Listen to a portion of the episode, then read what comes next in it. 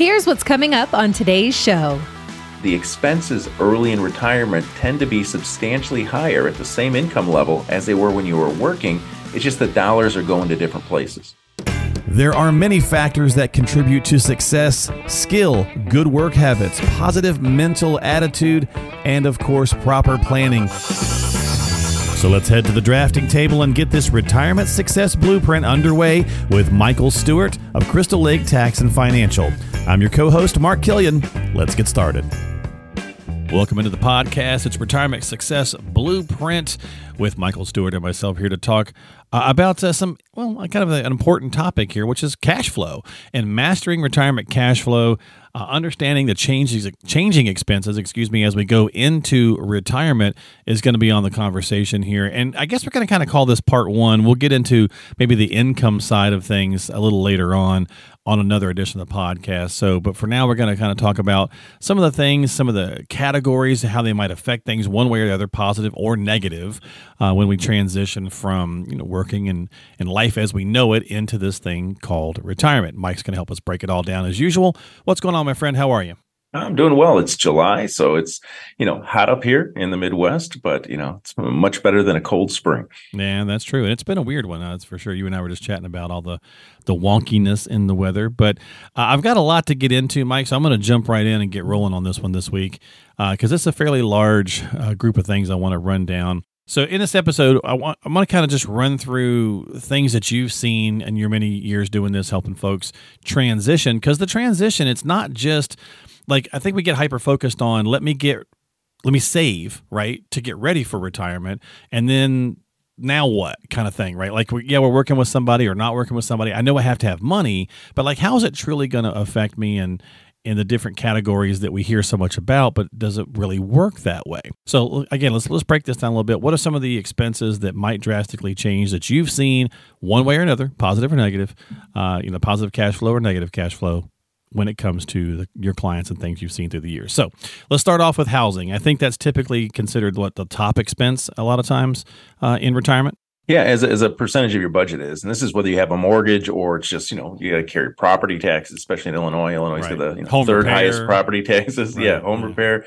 So really, there's kind of three things when it comes to housing. So one of those is, have you gotten rid of the mortgage, the principal and interest payment alone as you go into retirement? Because if you haven't, well, you still need that same level of cash flow just to make that payment. You might need a little bit less income if you've paid that off ahead of time, but that's just something you want to know is what's the timing of that. The second part on the house is some people, now they get a little bit more free time on their hands, they're looking to get that lake house or that condo in Florida, some kind of second home. So even if they've eliminated the primary mortgage, they've just picked up additional debt or additional housing expenses by a second home. And the third thing on the housing side that a lot of times comes up through is, there's always a lot of talk about downsizing. I'm in this, big 3,000 square foot home, multi-level, because this is where we raised our kids and things. But right. Now it's just, our client or their client and their spouse. And they're saying, what? Not only do I want to reduce expenses, I want to reduce square footage, maybe look for a ranch, something I can actually spend the next 20 years in, rather than have to make decisions down the road. So on the housing side, those are kind of the three big areas that people really need to consider as they're going into retirement on how are you going to tackle these kind of things. Well, and it sounds like based on some of those, that could affect your cash flow. You could either bring more cash flow back in if you pay off the house and you don't have that, or it could cost you more, right? So that one certainly is one that could go either way, depending on what you want to accomplish in retirement. No, absolutely. So, and it's just, that's where you always need to figure it in as far as, how much income do I need to have coming in on a regular basis to either manage the expenses you already have or what the expenses are going to look like as you're in retirement. Okay. So that's category one to consider on how it might change your cash flow outlook. Number two, no more work stuff, whatever stuff might be. This one, I think probably tends to improve your cash flow once you stop going to work. I don't know. What do you think? What do you see? Yeah, on the no more work stuff, that's really things like what expenses are going to go away because you don't have to do the grind anymore, the 9 to 5. So are you going to be saving some money on commuting? Did you used to go out to lunch with your buddies every day? And there, so that's going to save you some money on that. depending on the vocation that you had, you know, maybe you had to wear steel-toe boots, or maybe you had to have a certain uniform, or, you know, certain wardrobe, you know, dress really nice or something. You know, a lot of that's gone out the window with, you know, work from home and those kind of things. But for the most part, that's, you know, that could be thousands of dollars a year that just gets spent just because you've got to get to and from and actually do the position that you had. Mm-hmm. So do you see this as often being a bit more positive to the cash flow because you've reduced these things? Yeah. So here's how that works, right? So it's on the no more work stuff, and I know I'm sure it'll be one of your future categories or something on here, is yes, you will save money on commuting because you don't have to go to the office, assuming you were going to the office. You know, you won't have to, you know, wear that, you know, that dress or that sport coat, and you won't have to worry about, you know, spending all, you know, what you're doing for lunch every day, 5 days a week at the office. Right. But what happens is that tends to get replaced by the fact that you have more idle time now. So now all of a sudden you've just got more time on your hands. And more time on your hands usually gets filled like, hey, I want to do this project around the house. Yeah. Now I'm spending money at Home Depot. Now I want to travel to go see the kids, the grandkids, or some, you know, friends across the country. So you wind up picking it up and more in other expenses, especially early in retirement when it's all new. Well, I'll tell you what, we'll just shift the order and jump into that. So travel and leisure, it sounds like where you're headed with that. And so those things can happen, right? And you're right. I mean, I was just doing a project. I've been doing a build project here. I'm not retired yet, but scope creep is the term my wife used. And I was like, oh, yeah, because the project kept getting bigger, right? So the scope of it kept getting larger. So, yeah, you could certainly replace some of those prior expenses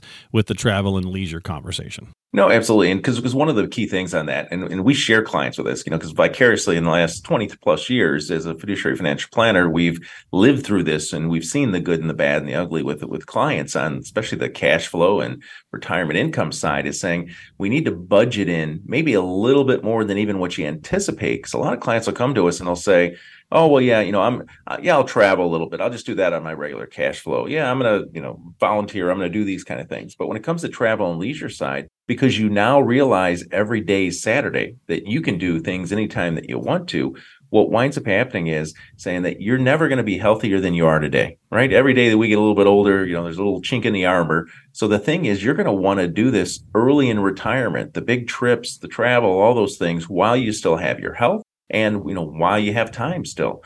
So because of that, the expenses early in retirement tend to be substantially higher at the same income level as they were when you were working. It's just the dollars are going to different places. Okay. All right. Next category, healthcare.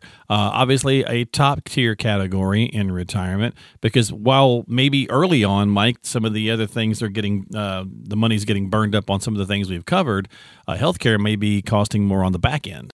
Yeah, what happens with healthcare is a couple things. One, are you retiring before 65? And if you are, well, how are we going to bridge, you know, private policies to get you to Medicare if you're eligible at 65?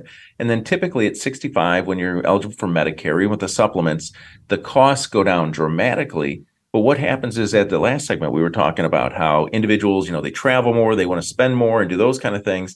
They think that, oh, yeah, but when I get in my 70s or so or in my 80s, of course, I'm not going to be doing that kind of stuff at the same level, Mike. So I'll need less money then. What happens is travel and leisure and a lot of those things just get replaced with additional out-of-pocket health expenses. You know, you need a knee, you need a hip. You know, there's some kind of issues going on. You're kind of like the Bionic Man at some point.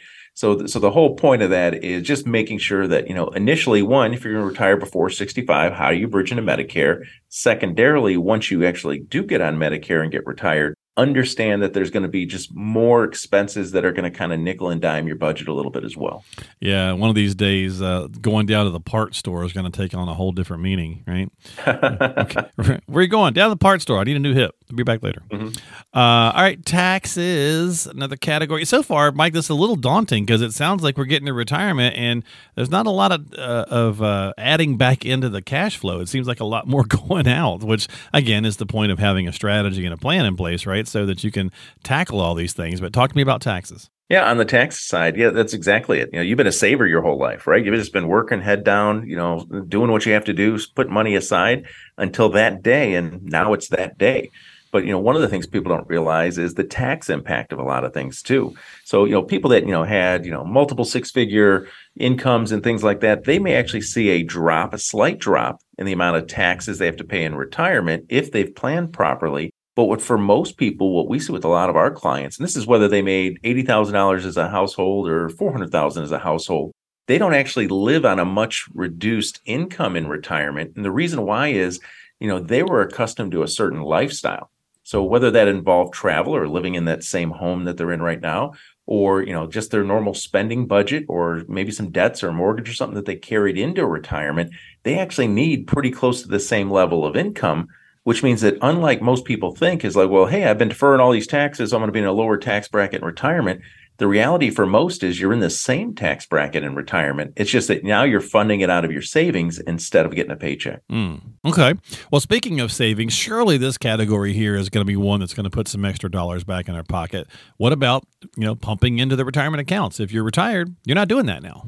Yeah, correct. So most people, let's say you're maxing out your, you're over 50, you're maxing out your 401ks, putting 30 grand a year in, getting a company match. Mm-hmm. That's been lowering your tax bill as well if you've been doing it pre-tax. But now all of a sudden you get in, you're no longer doing that, right? You're not saving for retirement when you're already retired. Right. But so, you know, so technically that's less cash flow that you need because you weren't seeing that anyhow, you know, out of your gross income.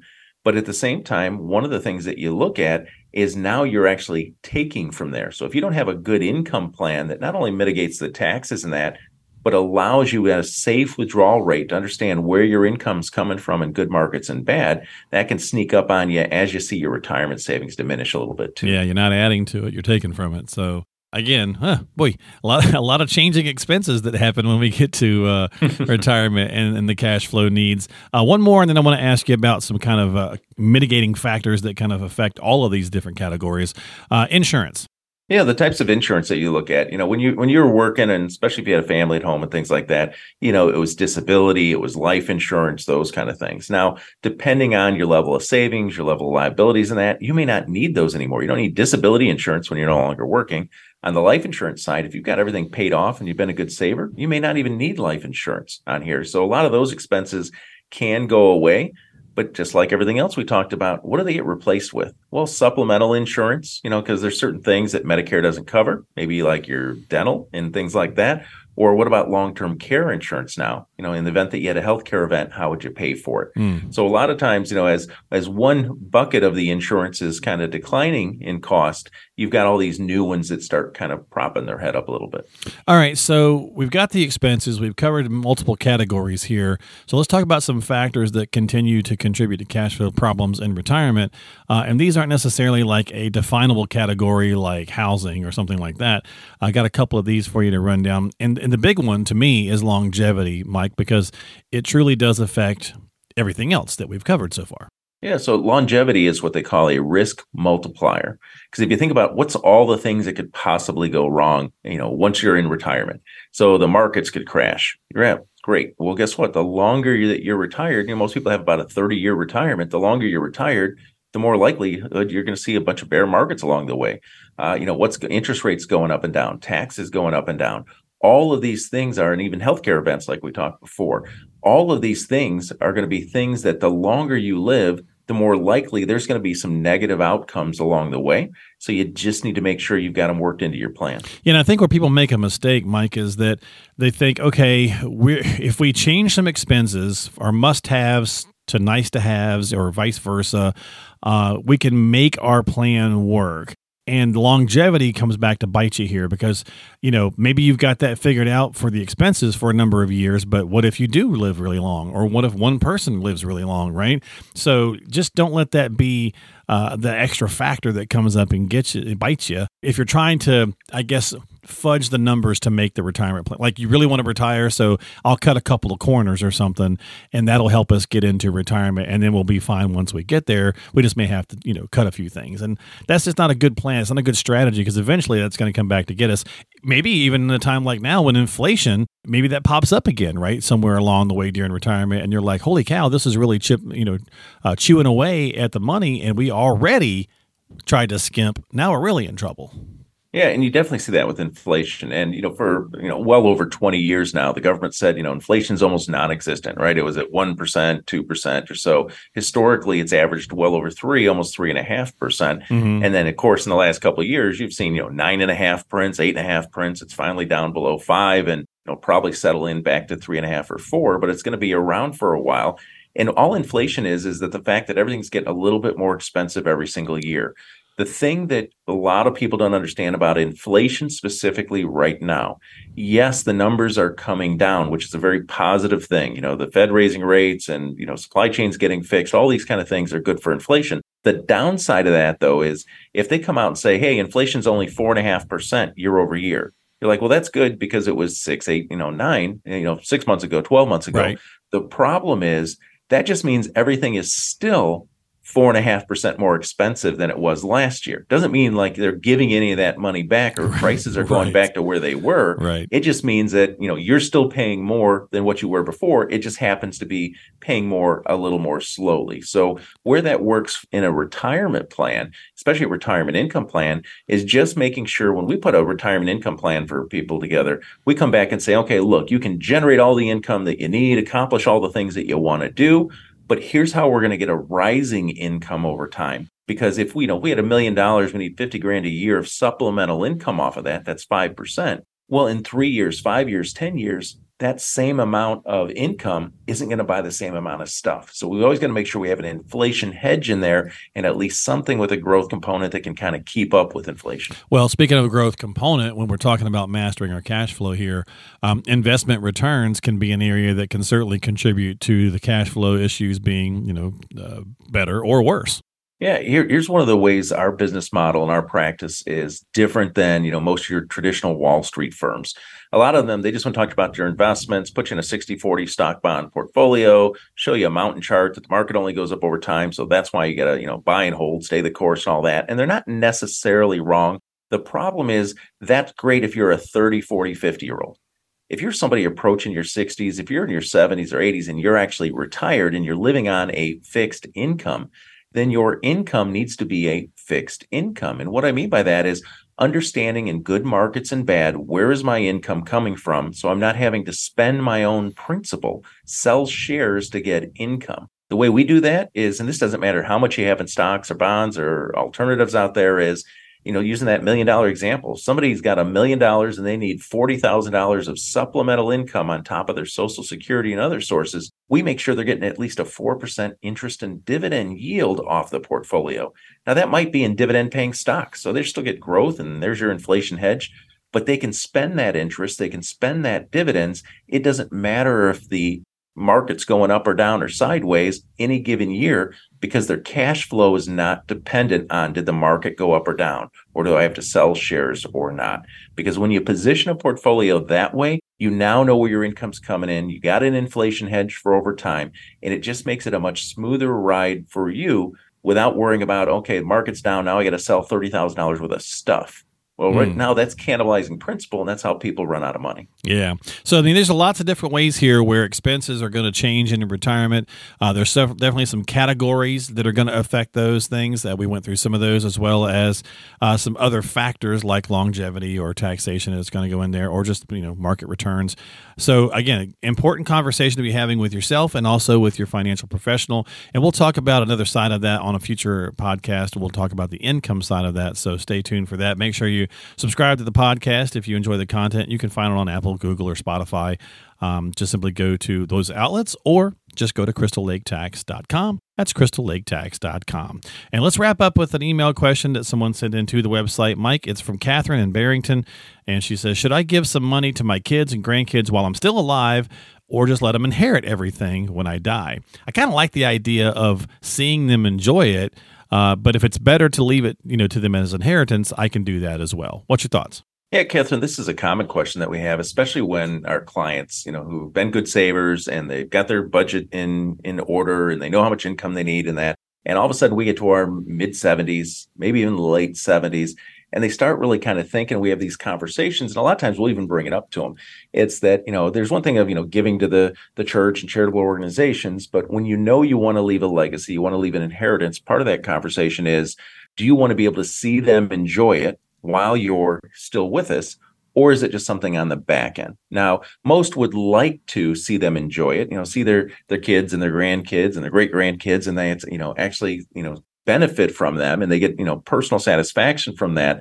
The only caveat to that is how well defined is your overall plan to mitigate any future risks? We don't know how long we're going to live, right? So we could be gone tomorrow or we might live to 102. with the miracles of modern science and right. things. So part of it, what we'd have to do is have that conversation of saying, okay, we know where income's coming from. Do we have an inflation hedge like we talked about to get a rising income over time? Do we have long-term care insurance or enough assets that if we had a healthcare event, would we be able to pay for it?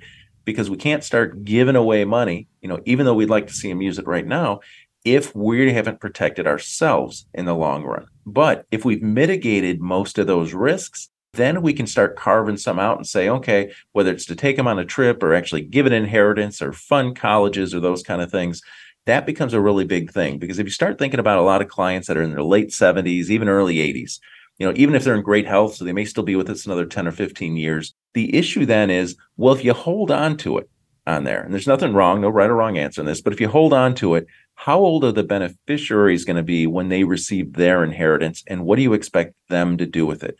Because if you are, 80 years old and you're having this conversation and maybe you had your oldest when you were 20, well, they're 60 now, right? So right. if you live another 5 or 10 years, they're going to get their inheritance at 70. What are they really, they're going to be having the same conversation that you're having today. On do I give it to my 50 and 60 and 65 year old kids now, or do I wait? So that's why you want to kind of build that into the conversation of if it's financially doable, it probably makes more sense to do some of it during your lifetime. All right. Great question. Thanks so much for submitting that into the podcast. And we always appreciate the questions that come in. And of course, if you've got questions or concerns, get onto the calendar with Michael and his team at Crystal Lake Tax and Financial. Find them online at crystallaketax.com. That's crystallaketax.com. And you can hit subscribe again on whatever podcasting app you like. Just type in Retirement Success Blueprint into the search box of Apple, Google, or Spotify. Or again, find it all at his website, crystallaketax.com. Mike, thanks for hanging out and breaking this down. Look forward to talking to you again here pretty soon. And this one, I think, came out right after 4th of July. So we're taping it ahead of time, but hopefully everybody has a good 4th of July. All right, take care. All right, we'll see you next time here on the show. This has been Retirement Success Blueprint with Michael Stewart.